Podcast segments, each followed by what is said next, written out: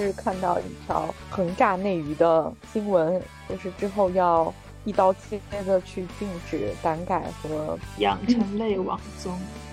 作为古早秀粉，小叮当有什么要说的？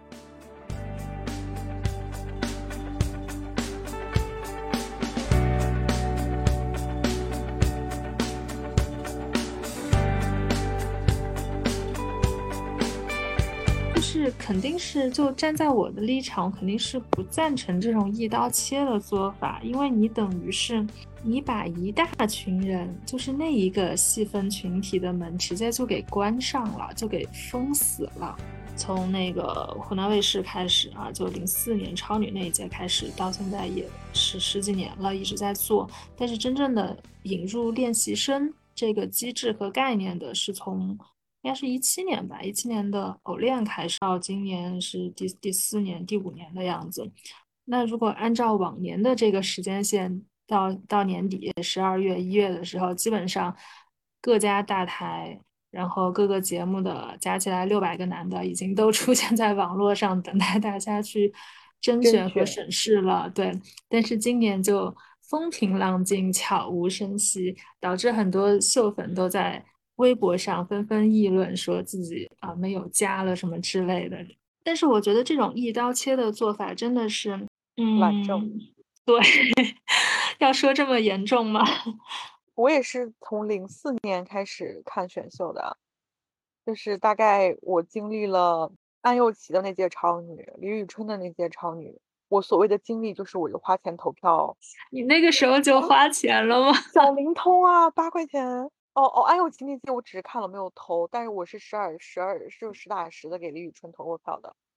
我忘了几块了，但是他是有那个就是小灵通发短信投票的。我还经历了我行我秀，加油好男儿，甚至我还追过一个非常偏门的，就是柳岩出来的一个选秀，叫猫人魅力主持秀。哦，这个我也看过。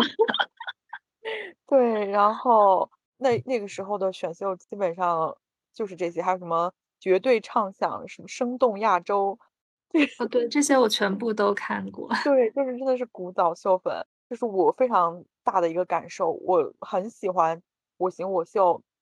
第几季来着，忘记了。那一季的冠军是王啸坤，然后那一季有我非常喜欢的一个乐队，就是于思远的 B I Z。哇，就是觉得年轻的大男孩在台上唱着一些跟梦想有关的歌，你会真的会相信他们。这几年的话，我觉得选秀它它有变好，它变得更工业化了。就是它引入了练习生这个概念，这些人是准备好了才来选秀的，而不是以前那样，就是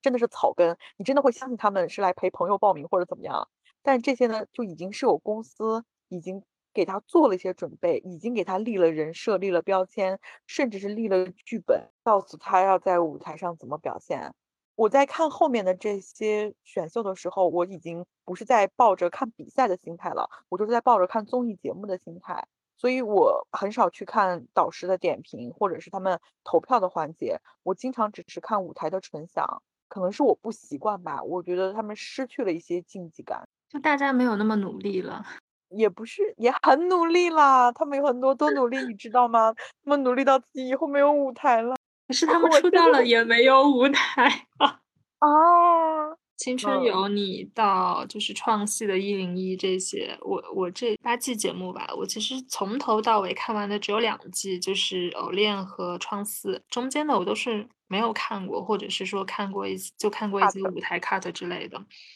因为看了第一季之后，你就知道后面的会是什么样子了。它是一个标准化出产的产物，它已经没有任何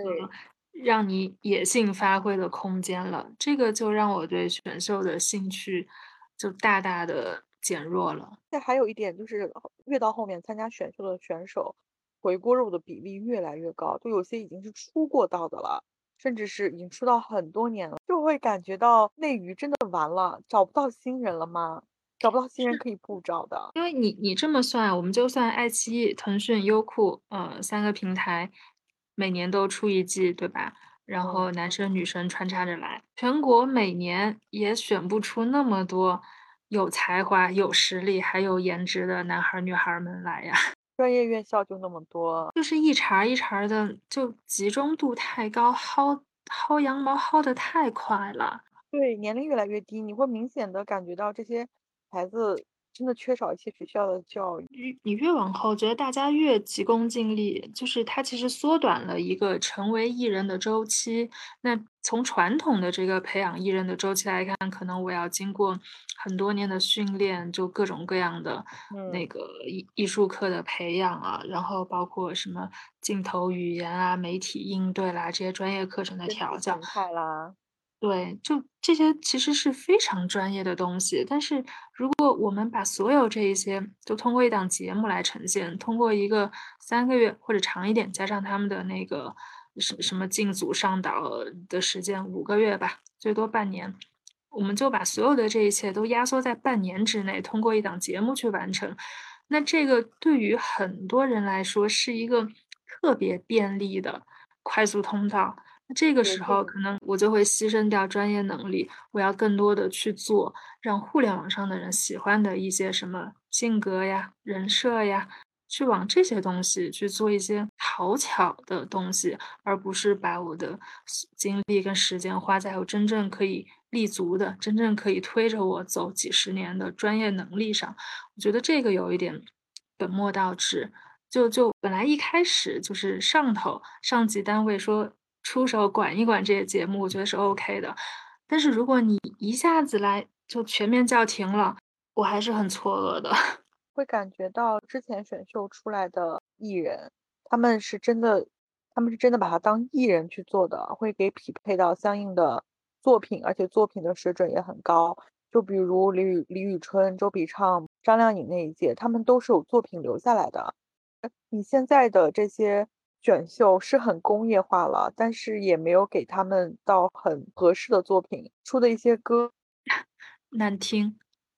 把热搜挂在难听上，真的是，而且太引入了饭圈的一些比重。我是感觉到后面的这些不是在做艺人，就是在做产品，一个团队包装出来的一个产品，它有什么功能？它贩卖了一些偶像的形象。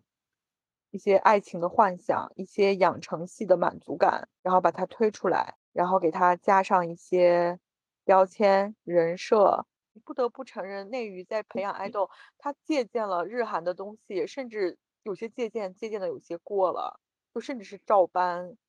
而且照搬到还学不像。我我觉得是这样，就是整个练习生制度它引入到国内的时候，我们学了一个壳儿，就就是啊，就是练习生怎么选拔，怎么训练，嗯，怎么一步一步的做这个节目，让他们成团。但是其实真正在国内，大家把这套东西玩的最溜的，就是依靠这套体制而去做的商业的运作。这个是日本、韩国都没有做起来的东西。就相反的，我们在说把培养本土艺人做的更精、更专业的同时，我们不仅没有做到这个，反而我们在它的商业性的延展上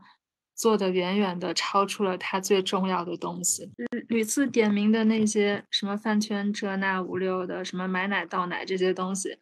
这不都是咱们发明出来的吗？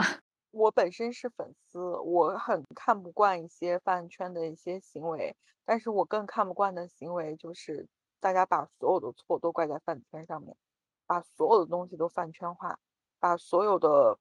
嗯该有的矛盾要去解决的非饭圈化的矛盾，最后都落在饭圈上。但是其实这几年还是有一些不错的，就是小叮当曾经有夸赞过的名字系列的第一季还是第二季来着？第二季名二名二选手的整体质量都是非常高的，就是名字系列，它它厉害，它是厉害在于来参加的小孩儿，他们不是抱着选秀的心态来的，而且他们本身就是玩音乐的，就是你这跟这根去参加选秀的那波人，这就完全就不是一个群体。就是名字系列，它的规则要比就是青啊创啊的规则要。轻松很多，要开放很多，所以大家在里边都是非常野生的一个状态，就没有那么多端着的东西。毛逼是名医出来的嘛？一对，那当时就是名医，其实有很多颜值不错的选手，但是最后选出来的冠军是毛不易。其实那个时候我是非常感动的。我只有名字系列是全程每一每一季每一集都追着看了的。这个还去了就我现场。觉得，对，就决赛我还去了现场。我觉得这个是真正代表当下的年轻的音乐创作者的一个节目，因为给了他们足够的空间。但是名字系列从名三开始，名三我觉得是运营的不太好，或者是说女性选手话题度不够啊，或者什么的，名嗯三就开始有点往下走了，到名四整个就崩盘了。就名次，我其实觉得非常可惜，因为名次做的是乐队级嘛。就名次的这帮孩子，你也能看出来，就是天才型的选手其实也不多，但是这帮孩子他们是玩乐器的，玩各种各样的乐器。就是他节目组在找他们之前，甚至就他们甚至没有想过说我要那个去出道啊，去做艺人啊什么的。他们就是单纯的就是喜欢乐器，喜欢这个东西，所以能够做出来代表自己性格和风格的音乐。但这帮人聚在一块儿的时候，就那个化学反应是让人感觉特别特别野蛮、特别有力量、特别生动鲜活，就跟训练生那个体系出来的孩子是完全不一样的。但是名嗯次做砸了，我是感觉到节目组或者说制片方是不是后期有什么压力？就是他完全没有按照一个音乐综艺的路子去走，他按照一个互联网综艺的路子去走，直到把这个节目做话砸了。对。对，然后到名五就一点儿水花都没有，我觉得非常可惜。看到名次的时候，他在名一的时候也炒过一些话题，名二、名三都炒过。但他名四的时候，他把话题的这种东西放得太重了，选手的心也不在比赛上了，节目组的心也不在比赛上，名次做的太功利了，就感觉大家的心都不在选手身上了，甚至对选手的一些基础的风险的控制都做得非常差。因为我觉得他们后期这些选手的发展，其实是因为我们缺乏那种常规性的音乐节目。你看韩国搞的那一套，他们是有常规性的，比如说那个什么音乐银行之类的，它就是每周都要播，然后每次有多少个人来表演，就是你的歌、你的舞蹈，然后给你精心录制完，有特定的这个镜头给你彩排、给你剪，然后录好，然后最后剪辑成节目，然后有一个榜单之类的。它是非常常规的，就是每周都有，你就去录、去上、去放你的新歌，包括还有一些像乐评类的节目，比如说那个有系列，呃，什么写生部，其实就是会请一些人，请一些人去是全开麦你去唱嘛，不管你是打歌还是你新发专辑，乱七八糟的，就是你来，嗯、呃，你呈现你的表演，然后现场有观众。就是非常常规的操作，会让这些歌手、这些音乐人或者是 idol，他们有一个后期的日常的曝光。但我们这儿似乎他们出道之后就会变成你要上综艺，然后你要有话题度，然后你能接到代言，然后你能去直播带货，就变成了这样一个完全跟你的实力、跟你的特长没有关系的这样一个工作了。对，我觉得这个就是最扯的一点，就是大家啊，这三个月在营里。头破血流的，最后出道了。出道之后，就是商业性侵占了你的音乐性。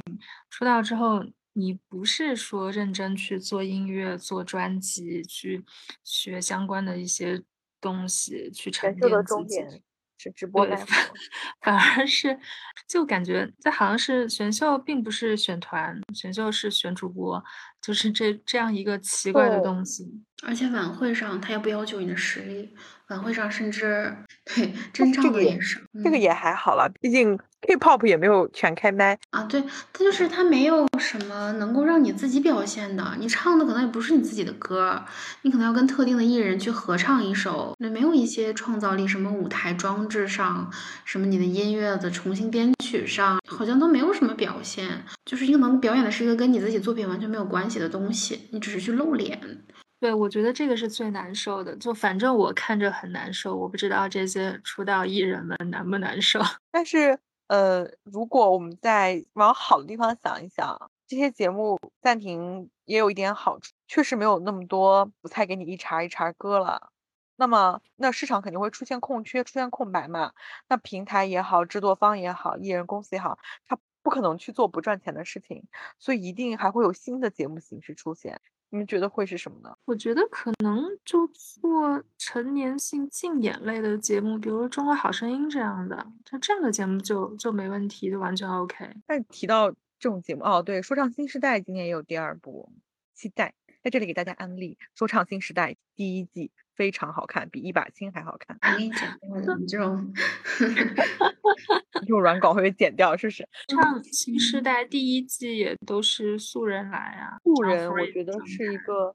是是一个相对性的素人。你包括像斯威特、申帆、江云升这些，都已经是相对成熟的 rapper。但我指的可能就是没有进入大众视野的。确实，我觉得说唱新时代是这几年的这种音乐的综艺做的比较好的了。它突出了音乐和人，它没有去突出话题，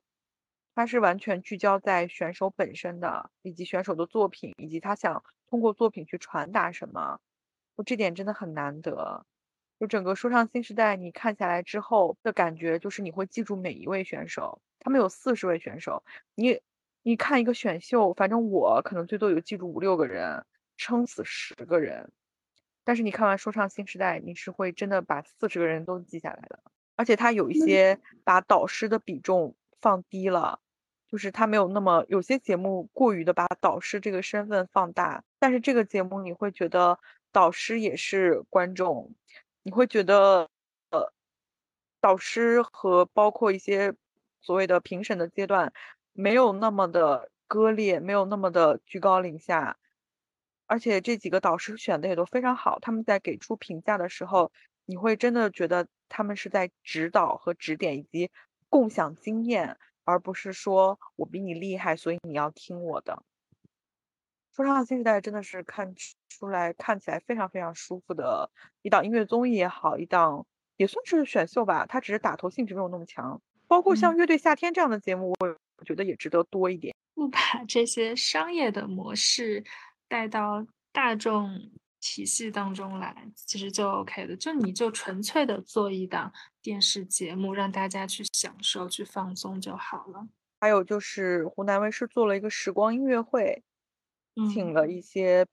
真的是很有实力的歌手在做，这些都都是已经很成熟的艺人。对，追光啊，披荆斩棘啊，乘风破浪啊。这些节目它其实也是选秀的壳子，就是比赛嘛，在用这些已经成熟的艺人来做，而且他也把打头这种东西非常的弱化。这种节目其实我觉得之后可能会多起来，因为去年的大湾区的哥哥算是非常出圈的一个形象。对，但我们也不能可着已经出道的艺人再去薅一波了。对，薅不动了，就感觉大家越秃了。对，作为新人选拔，其实还有一种方式，就是娱乐公司自己做自己做新人选拔，你也可以全程做纪录片，就做成一个节目让大家看。只是说你中间不需要大众的参与，我所有的这些评审，我所有决定选手去留的，就是我公司里的，呃，所有跟音乐制作相关的专业人士。这不就是 YG？？对 对，包括日本也有很多这种节目，就是各个公司。选选新人的时候，他们也都会做成一档节目去播放。那这个时候，可能我的商业性就没有那么强，我会流失到很多商业上的利益。但其实我是实实在在的为自己选拔出了可以值得长期培养的新人。我觉得相比之下，这个更重要一些。而且我觉得国内的这种节目市场也有一个问题，就是跟风特别严重。当有一个成功出来的时候，就一定会有五六七八个同类型的东西一起出，但这五六七八个不一定能出来。商业形式就是这样的嘛，我先跟大流，能赚到多少钱算多少钱。就像练习生，他也是只学到了壳子，没有学到了精髓，那他后续。对，其实没有培养出来，它不是一个可循环的，只是赶上了一个风口，做了一个风口上的猪，就很像一个小作坊，而不是说一个长期能够运营下去的企业。对，有有很好的这个企业的形式和这个文化，你去运营下去，就是日韩比较成熟的模式，我们其实没学到根儿上，就反而是急于出道，急于把这个钱赚完就算完。这些出道的孩子基本签的都是十八个月左右的合约嘛，十八个月过后没有人再管他们了，就就是运营方就不会再管他们，只能各自回到各自的公司。那那个时候就看公司还愿意给你什么，因为十八个月之后你回到原公司的时候，原公司说不定又选送下一波的人去参去参加节目去出道了，他的资源跟他的财力又要倾斜给下一代的人，这个就是很短视吧，我觉得。更新换代特别快，因为他们也知道粉丝更新换代也特别快。我觉得它是个恶性循环，粉丝更新换代快，是因为你很快你就没有什么成长了。就有的时候，比如说换偶像这件事情，可能不见得是说他不好了，或者说他最近嗯不努力了怎么样，而是说我的年纪、我的我的阅历我在增长，但是。这个 idol 他还是这个水平，我就会去喜欢更优秀的人，那他就是会面临更新换代，因为这个艺人他没有更长足的进步了，你就会有一些厌烦。这并不是艺人本身的错，你可能是一个你运营的模式和他发展路径是是有问题，是有是有瓶颈的。对，包括他演同质化的角色、同质化的形象，都会让你觉得，哎，不说了，我的脱粉经验。也是我的脱粉经验。其实日韩这一套娱乐工业下的它的整套体系是怎么运作的，我觉得是很容易看清楚的。更不要说是身处其中的娱乐公司或者是娱乐平台。但是这套机制就是它投入的时间长，人力、物力、财力都很长。那这个时候可能你不确定投入很多年去做的这个团，它出来之后。会不会受市场欢迎？国内的某一些资方不愿意去做这个博弈，我就愿意赚一些又短又快的钱。这波完了，接着下一波。那像日本的娱乐公司，他们其实是往下，他们是有学校的，有学校，那就是从从那些小孩很小的时候，几岁开始就开始进他们的学校，然后一轮一轮的学习、培训、升级、选拔。但是你在出道之前，就你们。几个可以组成一个团的人，你们要先去户外表演，去什么公园、商场这些一些比较开放的地方，你们要自己先去跑路演，自己先去表演。一个是积攒一些路人缘，一个是也锻炼一下自己的专业能力和临场反应之类的。之后合适的时机，然后才会让你出道。但国内现在这套机制是，你可能之前没有任何经验，但是如果你上完节目，你只要。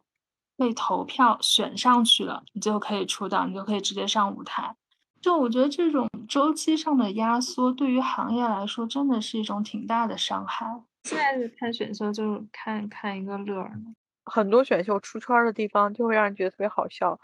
大家现在把这个当我都当喜剧节目在看，这样可以平衡一下我们看 BE 的心情。哦，缓了，平缓了。你整体的所有观众整体的娱乐时间是一定的，越做越没劲的话，其实就是会流失。它并不是流失到别的类型的节目里去了，它可能会流到别的形式上去。短视频也好，或者是就是影视剧也好，或者是甚至你可能不是三个平台之间流失，大家就去看网盘了嘛，对吧？就会流走。对，就是在互联网时代，我们在讨论竞品的时候，真的不是在讨论同类的东西，它可能就会流到其他的地方去了。可能这种节目，它把你一刀切了，那它并不是说流失到了其他类型的节目上，或者是近似的，比如成熟艺人的选秀上，它可能就会再往外流嘛。追星的人一直需要追星的呀，对，因为确实就是。秀粉的快乐是别的形式的节目很难能够满足的，那可能呃，国内把这个一刀切了，那可能大家就去看韩语、看日语，或者或者甚至去不留爷自有留爷处。对，可能本来韩语已经示威了，现在可能又要卷土重来。你你这种一些政策上的东西，其实。抵挡不了大家对于精神生活的追求，就是大家的这个精神需求是一直存在的。嗯内娱不搞，有别人搞，对吧？就算是单改，他说你不让播，那别人也可以搞的呀。我们东亚手牵手一家亲的嘛。单改，我最疑惑的一点就是，你如果真的开放了让拍，那我干嘛还改呢？就美了是吗？对呀，对啊，就是你就让我看最纯粹的、最真实的作品，我干嘛还要给他套一个社会主义兄弟情的壳呢？就是掩耳盗铃、自欺欺人啊！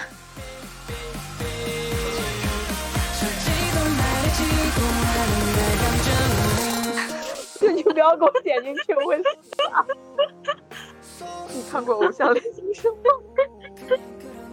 没有，我真的看不了。尤其是当时我还在 K-pop，我真的看不了这些选秀。第一季真的太好笑了，我跟你说。